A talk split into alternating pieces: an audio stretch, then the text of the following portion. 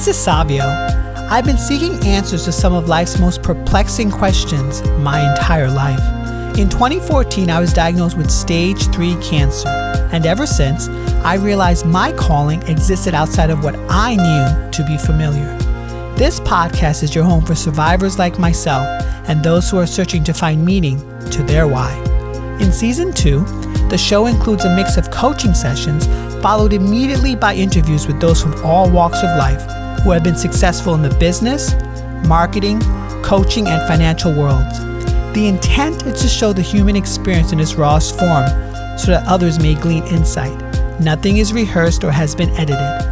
As a board certified wellness coach, my job is to ask the deep questions of those trying to make sense of their place in this fractured world. I believe life speaks to us in different ways.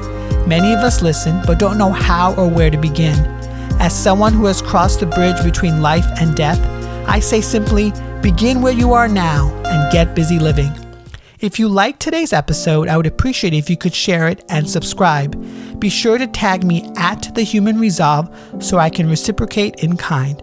So without further ado, welcome to the Human Resolve podcast. A master of self esteem, Christine Handy practices her self care routine without fail. But every now and then, life attempts to knock her off the path. As a breast cancer survivor, model, author, and motivational speaker, Christine must find the grit and grace to give herself as much as she readily serves others. Hi, Christine. Good to see you. Oh, so good to be here. Thank you. Sure. So, what would you like coaching on? Well, I'm I feel like I'm a master at self-esteem, but I think sometimes I trip my own self up just because of past beliefs. And so I'm always looking for new tips on how to um, what's the best way to say it? Stop that negative energy in my brain. Stop that negative voice. Mm. And just so, trust. Just trust. Yeah. So what I'm hearing is you are really good at self-esteem, but sometimes you hear that negative voice and you just want to trust in in who you are as a person, correct? Right. Yes. Right. So, what would be a good outcome takeaway for today? A little uh, to learn a little bit more, a few more tools to put in my belt on self-esteem and self-worth. A few more tools to put underneath your belt. Yep. Yes, that's um, okay. that would be great. Okay, so how has the idea of self-esteem in your life how how has it worked or how has it manifested? Well, I had a really low self esteem for 40 years. And I was a model for a very, very long time. And I was in a um, emotionally abusive relationship. And, you know, I had a lot of voices in my life that were putting me down. And I think it started from childhood. And you just, you know, that's what you know, that's what you believe. And when I started to get ill, I realized that my time, my expiration date was maybe coming sooner than most, or maybe than I had anticipated and so I was actively trying to figure out how to live a better life. And so I focused during that time of chemotherapy and illness um, on trying to nurture my own self esteem because I needed to show up for myself during that time. And so I did a lot of, you know, work to in, in introspection to learn who I was, and I did a really good job. And I listen, I preach about it all the time, and I think I do. I've, I helped so many people but sometimes I have this just little voice that says, "Oh, you've done nothing. Oh, you've accomplished nothing. Oh, and I don't. It's not very. It's not very strong, and I usually squash that voice. I don't want to have that voice anymore at all. Hmm. So you said for forty years you pretty much grew up battling this idea of you know self-esteem and for the most part you handle that aspect um, i'm curious how has self-esteem been able to disarm you or take away your, your power? Well, if you don't believe in yourself, which I didn't believe in myself, I made poor decisions.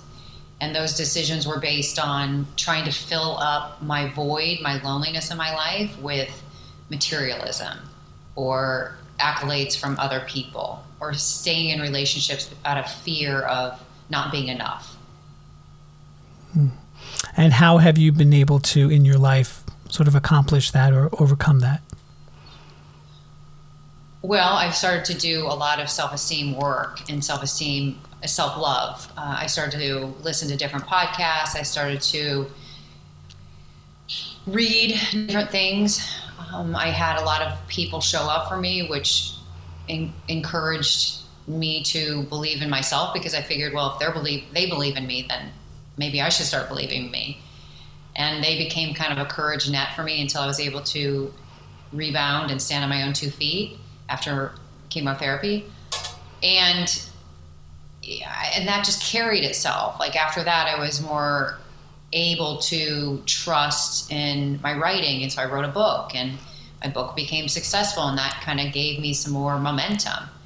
And then I became a motivational speaker, and that gave me more momentum because people wanted to hear from me, and my voice got louder. And I started to believe in myself more and more because, you know, those things that I attempted to do were successful. Now, of course, it was a lot of rigorous work and no social life and no time off, but I accomplished a lot of things I wanted to accomplish, and of course, that helps our self esteem. Um, and so it's been many years of practicing how to believe more in myself. Is that little voice that you mentioned, it is always in the head? No. Where's where does it lie?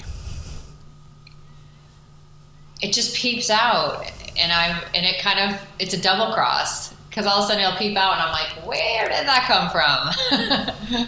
I thought we got rid of you a long time ago, and that can be frustrating because we can't control everything that pops into our head. What What are some of the messages it, it tells you? You're not enough. You've done nothing with your life.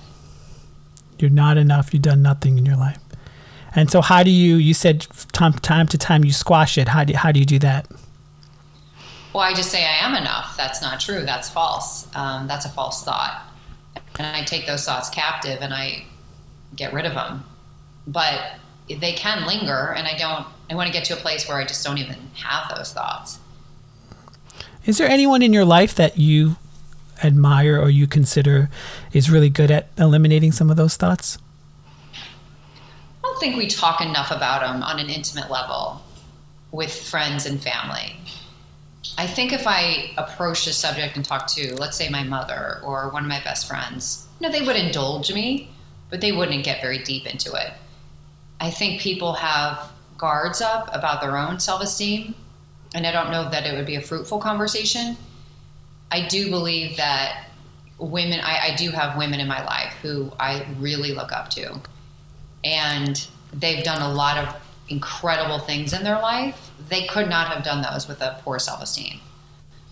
And so I, you know, they've modeled what I do now for me. They were modeling it for me when I was going through chemotherapy, and I, I, I saw them be very driven and believe in their, themselves and put themselves out there. And so I thought, wow, if they can do that, if they believe in themselves in that regard, then it's possible that I can. You, know, you spoke a lot about sort of chemotherapy.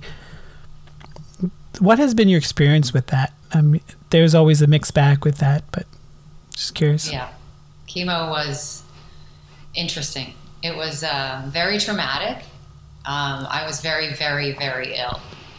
I went through 28 rounds of chemo. It was 15 months of my life. I had um, small children at the time, and was really unable to take care of myself, much less my family. So not only was I not, I was not certain whether I was going to make it through chemotherapy. There were many nights I went to bed and I wasn't sure I was going to wake up. And there were times I was in the hospital in a bubble because my immune system was so low. And so that that changes you.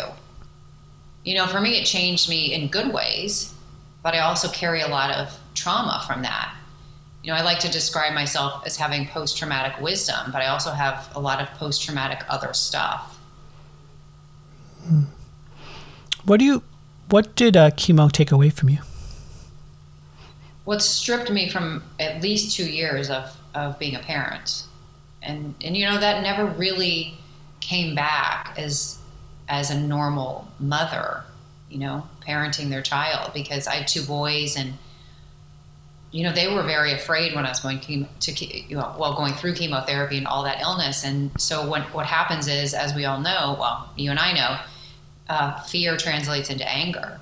So they really pushed me away. And they continue to do that on some level because I think they're afraid I'm not going to make it. You know, not, you know, obviously very visibly, I look very healthy, but I've had a lot of complications to chemo. I've had a lot of stints in the hospital post chemotherapy and I think that wears them down. And so, as a parent, you, for me, I have some insecurity about that as being a parent to my children. Would you like to explore this insecurity? Sure. Okay, just want you to get comfortable in your seat. If you feel inclined, you can close your eyes or soften your gaze. Just want you to take a couple of breaths in and out. I always love a good body scan. So we'll just I just want you to breathe into the different body parts that I mentioned. The top of your head, forehead, the eyes, nose, the ears, the mouth, the lips, the neck, shoulders, upper body, the arms, hands, stomach, the lower body, the legs, the feet. Just want you to take a couple of breaths in and out again. Explore this idea of, or this feeling of insecurity. Does that hit you anywhere, Christine? Hmm. It kind of makes me feel weak overall. Weak overall. Yeah. What's the weakness saying or doing? I mean, it makes me feel kind of worn out. Hmm. Can you describe any sensations or feelings from it?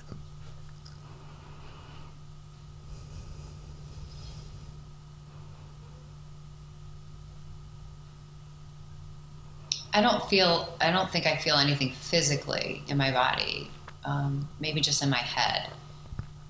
But it definitely is heavy. It's heavy in, in your head. Yes. Does it have any anything to tell you or anything it wants to say?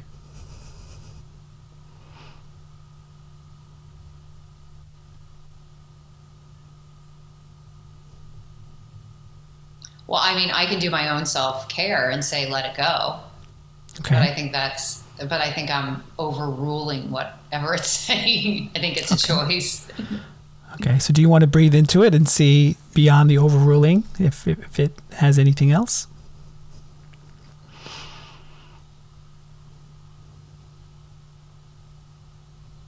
Yeah, it just feels very heavy. It's it's interesting because I've had so many other traumas in my life. I've been physically abused, emotionally abused, chemo, and um, breast cancer, and 23 non-elective surgeries, and bullied by a doctor, and that I've kind of detached a lot. So it's hard for me to. It's hard to get into that shell. If I, um, I don't know, if I had a magic wand and created a perfect scenario for you regarding this situation with insecurity and that shell that you mentioned, what would you? How would you want to express yourself? Um, I think I would just want those those past losses and past feelings to just be in the past, not come up anymore, because it is in the past. But it doesn't feel always like it is in the past. So when it's not in the past, what happens? It feels very heavy. It feels very hopeless. It feels very hopeless. You mentioned previously that you kind of had put those thoughts and focused on self care. So when the hopeless comes, what do you actually do to push it away? I stay busy. I focus on work. I focus on helping people. And does that work for your own self care? It does. it helps me a lot, actually, because I know if I'm helping other people so that they don't have to feel as bad as I do, it gives me comfort. But in a perfect world, what would, what would Christine just want beyond helping other people? I mean, I want a normal, like, white picket fence family. I want, you know, I want to love. I want to love people. I want to be loved. I want my kids to have a normal life. I want, um, I want to have balance. I want to work, but I also want to play. I want to serve others, but I also want to um, you know, be fulfilled in my own life. So that that seems a little bit. That, that's something I'm reaching for, but I'm I'm not doing a very good job because I'm very passionate about what I do, and that's kind of taken over my life for many years. Are those things you want to create? Are they realistic? Can they actually happen? Sure. Yeah. I mean, my kids are in college, so them coming home and you know living with me is probably not realistic just because of their ages but i yeah i think that there's love out there for me how can you create steps to have some of these good things follow um, i have to change the persistence to just work i have to change the grit and grace to just put it, give it to other people, and maybe give more to myself. And how does that actually look in your life? Like, what would you have to do? Take time off of work, not work, not and not have my laptop on my lap when I'm in bed till eleven o'clock at night. Not look at my phone at three in the morning when I wake up to use the restroom to see if, you know, answer messages, answer emails. Not um, you know, book six interviews in a week and speeches and, you know, not spend 12 hours a week on Zoom. if you did those things, what would you lose?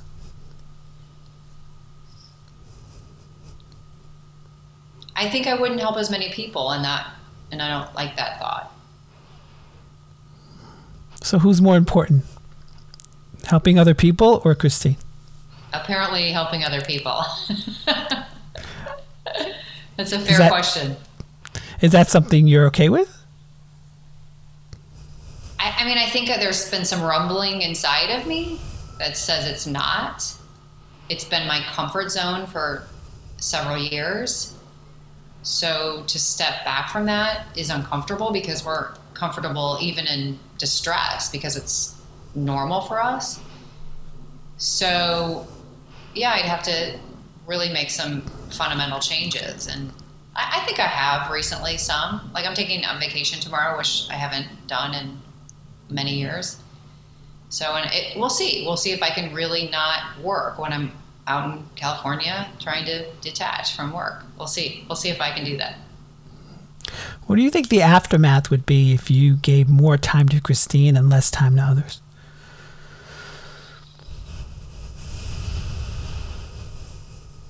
Hmm.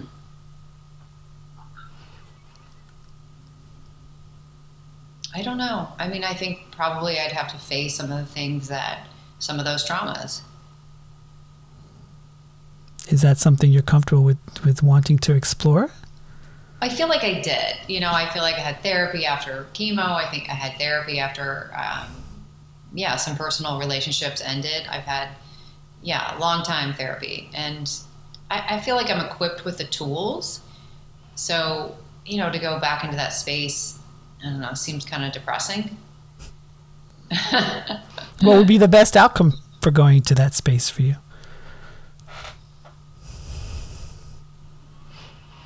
Having more balance in my life. What What are your self care routines? Well, I, I, I mean, I've eliminated the people that didn't cheer me on, and so those people are not toxicity in my life. I have very strong boundaries around me. I don't allow people to emotionally abuse me. I um, I listen to certain podcasts that are very uplifting. I listen to uh, faith-based music because that helps me. I don't watch the news because that's fear-based, and um, I, I, don't want that to be a thought in my brain. I um, I work. I mean, I exercise. I go to school to help my brain. I work out to help my body. I eat healthy to you know so that I don't get ill in the future. And so I do a lot of things on a day-to-day basis that are self-care. So you know this this little voice that you mentioned sometimes creeps up. What do you think its purpose is? Um, well, you know when you when you're used to shame and being put down for 40 years it doesn't just go away and so you have to unwind that so i'm, I'm trying to unwind that and i have unwind, unwound a lot of it so i'm very proud of that but i'm just trying to unwind it a bit more do you think um, that you can unwind it to the point of it being at, at zero or set point? I think so. Yeah. And what would that have to sort of like what does that entail? I think more self care work. You know, having more balance in my life and setting maybe different boundaries and more boundaries. Yeah, I think it's a it's a daily practice for sure. Mm. So, if, if you're okay, I want to sort of give you a resource. Sure. Sure. There's a book by Richard Carson called Taming Your Gremlin. I mention it a few times because it seems like this theme is something that a lot of people struggle with. And uh, basically, in the book, it's just you know, it's your you know your inner critic, and sort of it's there. And he basically talks about taming strategies that you can never really get rid of it. You can only really tame it. And so yeah. my visual is like the scene in Ghostbusters where they zap the the goblin and puts puts them in a medical um, you know metal box box. Um, it's just a suggestion that I wanted to sort of put out there for you. Yeah, that's great. I have very little time to read because I'm at Harvard, but I'm but I will I will I have, I have Audible, so I'll, I'll do that. Yeah, I'm I'm mm-hmm. always willing to read to to search and to get new knowledge.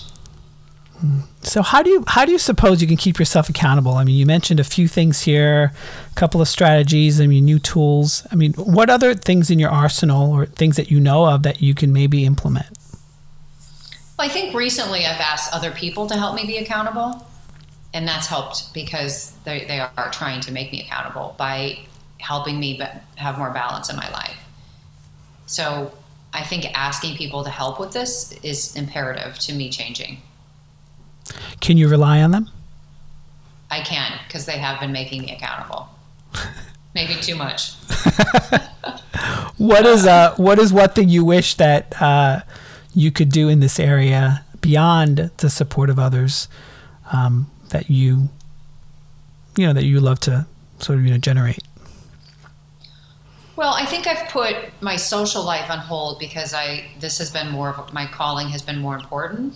I think I need to start, you know, reaching out to people and doing more things outside of my home instead of just working. And I think that will make me more accountable. You know, even if it's like one time a day, you know, go, you know, meet somebody for coffee. That will help make me more accountable. Mm-hmm. Do you do any um, meditation or breathing exercise or anything of that sort in your life? I do. I do both, actually. And the benefits have been positive, negative? Yeah, yeah, very positive. Very positive. Okay, excellent. So we talked a lot about sort of you, you know, sort of getting your self esteem back or get your happy back. Um, how does this all shake up for you? Getting the happy back? Mm-hmm. I mean, it sounds very inviting. sound it sounds it, it's it's a good calling. It's well, I see transition you, to have. I see you smiling. Are you? How is that sort of feeling in your head and in your body? Lighter. Yeah. Lighter. Yeah. All right, is this a good place for us to transition into Sure. the interview? Yeah. So tell my audience more about Christine Handy, what you do, who you are. So, I am an author of a book called Walk Beside Me. I'm a motivational speaker. I am a breast cancer survivor. I'm a longtime model. I'm a lifer model. I go to school, I go to Harvard. I'm getting my master's degree in literature and creative writing. And I am a mother of two sons. Well, I'm actually on the on the board of two nonprofits as well. Christine, how can you do it all? You're doing it all. How do you manage? There's more. There's more to that list. I just. It's better if somebody else reads it than I do because I feel like, oh my god, I'm already worn out just talking about it. How do I do it all? Um, I do it all by uh, getting rid of my social life, by not doing small talk, um, and focusing solely on building a brand, a career in this space. I was a model for many, many, many years. And when I got breast cancer and that career went away, I reinvented myself by sharing my story in a very vulnerable space, which was my book, Walk Beside Me. It's a fictional depiction of my life. And that kind of opened up a platform for me to talk about my story and to help other women through my speaking career, which has been now five years. And that opened up some space to do social media and to become a voice there. And then I went on the board of two nonprofits, and then I started modeling again. And then I decided to go back to school because I had chemo brain. So that's kind of how it all happened. And here we are today. So what's next? What's the dream? So the dream is to have my book made into a film, which uh, an incredible human being, uh, Ziad Hamzeh, who is an Oscar award-winning screenplay writer and director, wrote the screenplay, Awesome. and it's been in production to become a film called Will of the Feature Film. And it was uh, put on hold because of COVID. So the dream is to get it back in action. And you know, I'm getting my master's degree. I've been studying for about a year and a half. I have about a year and a half more. So to complete my master's degree and to put out a second book, which I've already written, but I'm um, I'm revising right now. And you know, I want to find love again and and be you know have the white picket fence and a little house and yeah, that's the goal. So, in each one of those lives or work experiences, what has been some life lessons that you've sort of stuck to? Well, I, you know, everything that I've done, I believe that most things that I've done, I try not to use the word everything. I, I try not to use the word absol- those absolutes anymore. Most things that I've done in my life, including going through the illnesses, I had to build a home, right? Because if you don't build a home, then the trauma gets too much. And so I had to build a home in that space, the illness space, I had to build a home in the modeling space, I had to build a home post illness. And so, you know, recognizing that and actually following through with that helped me, helped serve me a lot. And so now I am in the space of serving other people, helping other people. And I've built a really strong house. And the next phase of my life includes serving people and includes all these things, but it also is going to look a little bit different because I'm going to open it up for more social life. I'm going to open it up for more personal relationships. So the house is not being torn down, the house is just changing. And if I see it like that, I'm able to transition a little bit better. So, I wanted to thank you for taking part in my interview series. I survived cancer, and here's how I did it. Um, what has been the you know the response from it? Well, I think storytelling changes lives because I'll give you an example. When I was going through breast cancer, I didn't have any contemporaries that had cancer. So I, as I looked around at, at my friends and my family, I was alone. Although they were physically there, I felt very alone, and I didn't know how to get through it. And so, the art of being able to share the story, whether it's in an article or it's in a book or it's on a podcast, it's a gift. Because if we're vulnerable, vulnerable in sharing our story and brave in sharing our story, the next person that has to go through it, they get this material and they can say okay well i'll take i'll take the tidbits of wisdom the post-traumatic wisdom that i have or you have or other people have and that serves them. And i think that's good fuel to help them through their journey. Again i was searching for those types of things when i was going through chemotherapy and i couldn't find them. I was given a lot of spiritual books when i was going through chemotherapy but there wasn't a book about a, like a fictional depiction of a life, a woman going through breast cancer. And so I wrote that in an effort to show people, hey, this is not easy. There's a lot of really bad parts, and these many things about me aren't very. Uh, you know, I put myself in a vulnerable position because you don't. It's not important to say, okay, well, all these people showed up for me, and I got through it, and look how healthy I am. That doesn't help anybody. What helps people is to say, this is the good, the bad, and the ugly, and this is how I did it and so I think articles like you know the ones that you did, all of them have helped other people because they've been able to share their stories in a way that people can help can help them in their own lives. Can you speak more to this post traumatic wisdom? I absolutely love that phrase. um, well, you know, I think our reaction is all we really have to everything in life. So when you're diagnosed with cancer, you definitely have a reaction. I had a very strong reaction. I felt very hopeless. I felt very angry. I felt very lost. But over time, I needed to change that reaction in order to live a life. And I needed to shift from being so focused on the outcome. And so I believe that with all the trauma that I've gone through, I've evolved in so many different ways spiritually, emotionally, physically and I went from having a, being very self-involved to being very selfless. And the post-traumatic wisdom is, well, how'd you do that? And how can I do that? And so I talk a lot about, you know, being focusing on things that are concrete. For me, it's my faith. And versus me focusing on outside accolades, which really got me nowhere in life. Although I had plenty of them, my plenty now looks different. I want plenty of faith. I want plenty of serving other people. I don't want plenty of things, material things. I don't want plenty of outside accolades. I want to feel plenty within my own self. And I don't want that to be dependent on the outside world. So that's that's kind of my post-traumatic wisdom. I have a lot of it and I like to share it. But I think it's a you know, I do have post-traumatic PTSD but I want to use my PTSD to help other people. Hmm. What for someone who just is listening to this and was maybe told they have cancer, they know have a loved one who has cancer. What what would be three things that you would suggest that they do? I think that when we try to rely on other people to get us through anything in life, that's a fail and you're setting yourself up for failure. Like when I got married, I thought, well, my husband's going to take care of me.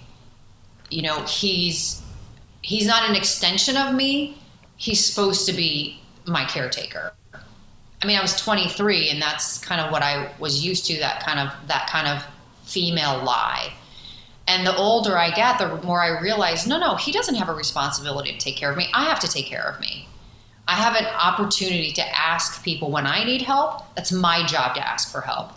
So when I was diagnosed with cancer, I was afraid to ask for help because I felt like that was a pride issue. And if I wasn't independent and strong, then people would look at me differently. Well, it turns out if I had not asked for help, if I had not gotten rid of that pride, I wouldn't be sitting here having this conversation. I wouldn't have made it through. So we have to let go of the pride and the ego and the insecurity that people won't help you because first of all they want to help you but we have to be willing to ask and say i can't do this alone. I'm going to fight for my life but i need help. So that was one. Um, the second thing is i would you know be your best advocate. For me i went through a very difficult time before i went through breast cancer where i had an arm issue and i relied on a doctor who you know we believe that doctors voices and we believe that their authority and they are the the not gods, but they're the authority. And I trusted that doctor. You know, they're the first thing you listen to, the first thing that they're taught in medical school is do no harm. And I believed him. Well, he ended up bullying me for many, many months, and now I'm permanently handicapped. And so when I was diagnosed with cancer, I thought to myself, okay, I'm going to get multiple opinions. I have to not listen to people that are bullying me, and I have to not listen to people that are saying to me, you shouldn't get another opinion. I would encourage all people to get second opinions just so you're equipped with all the information. And I didn't do that, and I it, it cost me, right? It cost me my right arm. Um, and I think the last thing is I think you have to work on your self esteem because illness can be very traumatic and illness can make you feel alone. And chronic illness, chronic pain can be very depleting. And so for me, I had to fill up myself with, you know, uh, I had to focus on faith versus focusing on the bags that I could no longer carry, right? And so when I started to focus on faith and things that were not of this world, that made me feel, feel more hopeful. And so the shift for me was focusing on to be dependent, right? To asking for help, but to be secure in myself and to be dependent on my faith and not this world. Hmm. What do you, the model world, you mentioned that a few times. What has that sort of given you in your life?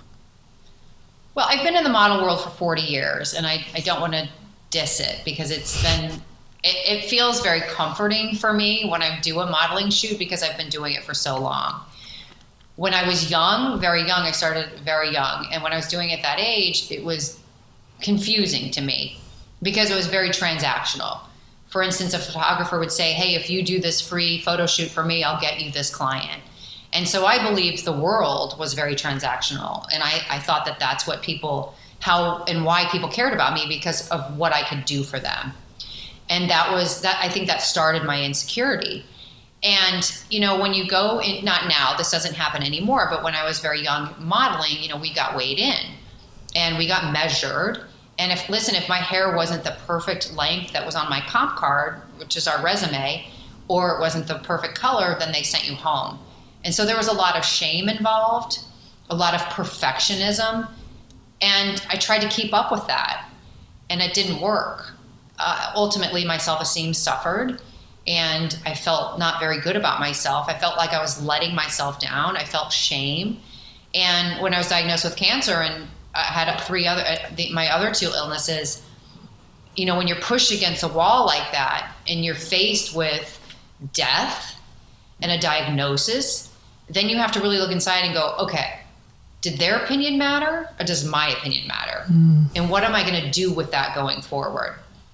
And so I started to listen to myself more because I knew, I mean, even though I was young and pretty and had this picture perfect life, I was lonely, I was insecure, and now faced with an illness. And I had a choice how to not only to respond, but I had a choice as to how to model courage for other people and so when I got through that illness and I knew that life had an expiration date, it wasn't just this thing down the road, right? It was like faced with it. Yeah. Then I took my time more seriously. And I and I realized that there was no U-Haul behind the hearse. You can't take that stuff with you. And there was an opportunity to do something with my life. And what I decided to do was to serve because that in essence gave me more joy. I wanted to feel joy. Hmm. Is joy something that you express? You mentioned speaking engagements. Is that something that you make a point to sort of express? I do. I talk about that, you know, when I'm talk speaking. But I also speaking to me, having a voice gives me great joy. And we all have a voice, but we don't always believe we have a voice. And when you start to believe you have a voice, your voice can be louder. Hmm. So, what would you suggest that individuals do whose voice is, um, and I struggle with it as well, um, who feels like their voice is um, so small? Well, I lived that life for 40 years, so I know that feeling.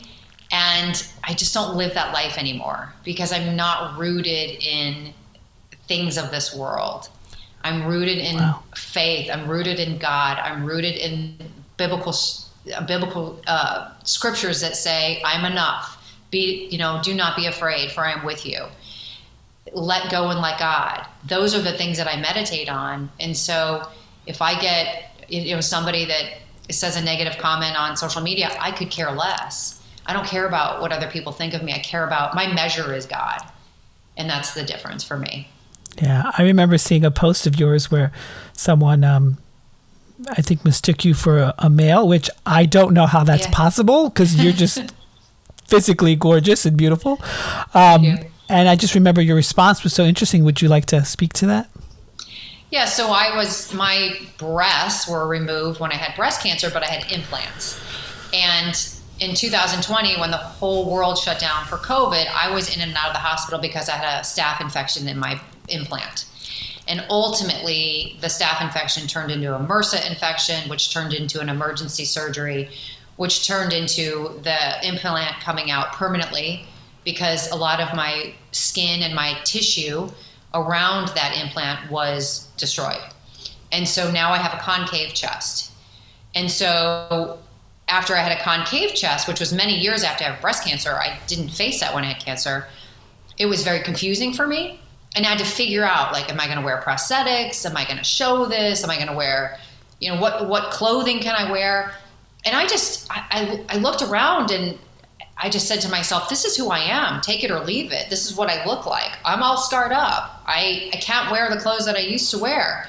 I can't I don't look like all the other women, most of the other women in the world, but that's okay because I was okay with myself.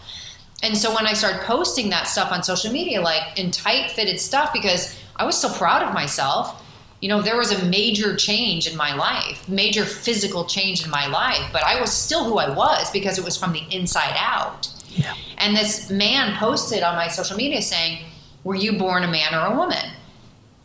And to be honest with you, it kind of threw me because I looked in the mirror and I thought to myself, are my friends and family telling me that this looks okay, but it really uh, doesn't? Wow. Am I telling myself that this okay looks okay, but it really doesn't? And it took me about three days of introspection. And I finally responded to him. And, and the other thing, as a side note, I changed how I responded to people after I had cancer. I don't want to respond out of pride. I don't want to respond out of malice. I only want to respond out of compassion. But that takes a lot of practice. Yeah. And so it took me about three days before I could respond to this man. And when I responded, I asked him, I said, I didn't delete his comment, I didn't trash him on social media. I just said, Why did you ask me that? And he responded and he said, Hey, it's no big deal. It was an inappropriate question. And so, if because I acted out of compassion, he responded out of compassion. And I think on especially on social media, when people throw things out there that are meant to hurt you, if you fight back, they're going to continue to hurt you. So just throw up your hands and say, it doesn't matter what this person thinks of me. I don't care what this person thinks of me. I don't wish him ill will, but I'm not going to respond out of malice like, oh, I'm going to get you back. I'm going to respond out of compassion and say, Why'd you say it? Christine, that's a mic drop response. I absolutely love that. I'm serious. that's amazing. That's great. Thank you so much. So tell my audience where they can find you on the internet. So my website is christinehandy.com. I am on Instagram, Christine Handy One. I'm on Facebook. I'm on I'm on Pinterest, which I'm kind of trying to get more Pinterest followers. So if you have a Pinterest, follow me. okay. It's Chris. It's Christine. It's like one Christine Handy, but it's Christine Handy author. Go find me because I put a lot of really good stuff on Pinterest, and I I, I really want people to see it. Yeah. Well, you're such a thoughtful and, and such an inspiring woman. I really appreciate Thank today's you. conversation. Thank you so much. Thank you. Hi there. I really hope you enjoyed listening to today's podcast episode of The Human Resolve. If you feel that others may enjoy this episode as well, please share socially at The Human Resolve. They can also visit my website, thehumanresolve.com, where I offer one on one coaching sessions, daily prompts to move you in the right direction, sync directly to your smartphone, and a subscription to my weekly newsletter where I probe into the secrets from living smarter to feeding your three brains. If you could also help me out and give me a review and rating on this platform, because I do care what you have to say, I would really appreciate it. Now, get out there, my friends, and get busy living.